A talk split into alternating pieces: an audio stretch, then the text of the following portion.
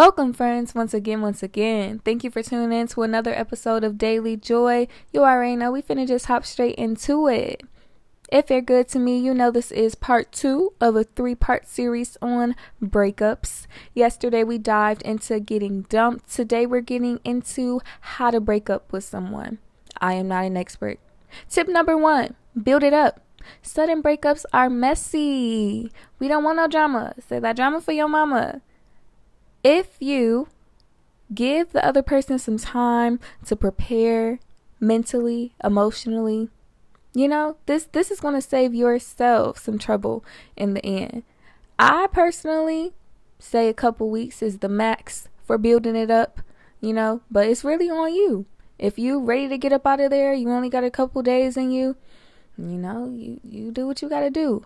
But while you're building it up, you just want to kind of fall back, create some distance, let them know like the vibes is not the same. You feel me? Something is happening here. Prepare for this phenomenon. But if you still got some faith in your partner and you want to hang on for more than that couple weeks, consider tip number two a probationary period. Now, um, don't don't don't judge me yet. Don't judge me yet. Essentially, it's just a point in time where y'all come to an agreement, you and your partner, about the things that you'll need to work on to stay together. You also agree on an amount of time to stick it out while you focus mainly on those things. So this could be three weeks, four weeks, you know, something like that. But this still isn't going to be two months, three, you know, like you kind of are leaning more towards the breaking up side, but you want to give it this one last go. So the probationary period is good for that. Sometimes people will surprise you, and those few weeks end up being the best weeks of those whole relationships. You feel me? But you know, sometimes they yeah, it's up to you. Every every situation is different, but yes, it's a good time also to discuss those post breakup do's and don'ts.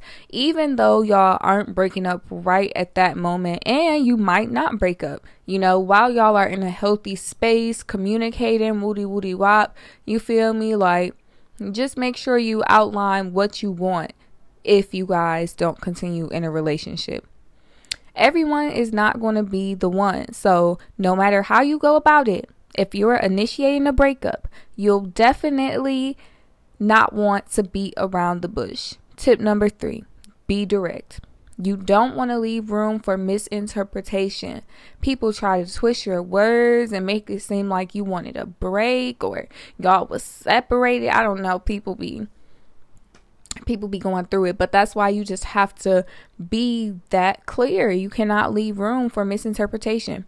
Be clear about those post breakup do's and don'ts. Like once again that's why that probationary period if you do go into that it's a good time for that because it's just the overlay for the underplay. You feel me? Like people really do need time, you know. And while oh, we be ready to go, we be ready to get up out of there, but it just saves yourself so much on the back end if you make sure that the other person is able to kind of transition with you. So you want to give them that clarity.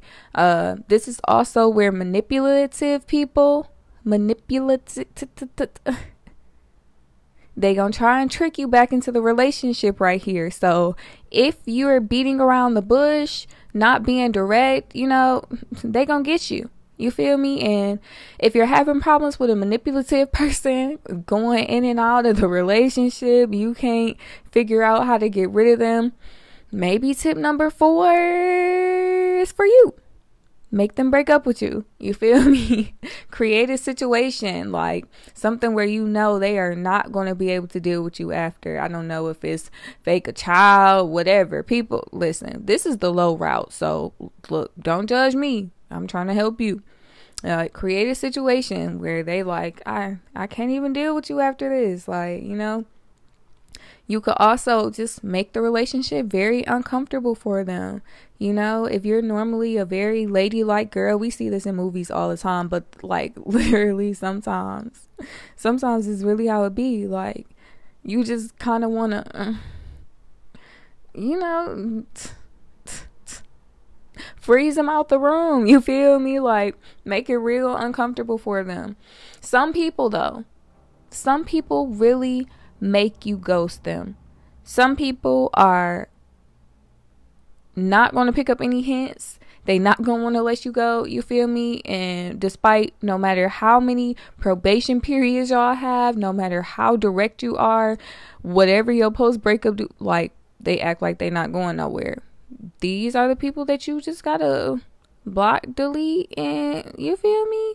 They brought that on themselves. Like this is literally only after you've done everything. Like because they say it's 2021 it's really people out here like that like dudes be dealing with some crazy females and us females be dealing with some crazy niggas so sometimes you really just gotta change your number do whatever you gotta do make sure somebody know you feel me that you had this situation because yeah, all I'm gonna say is it's 2021. But yes, make sure you tune in tomorrow for the final part of the breakup series for some breakup healing tips on getting back to yourself.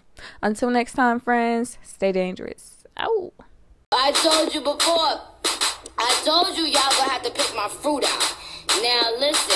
In addition to picking my fruit out, I want y'all to start going to the boutiques. You know what I'm saying? Get some, get some, get some crazy shit for me. I want, I want, you know, leopard skin, and you know, I want, I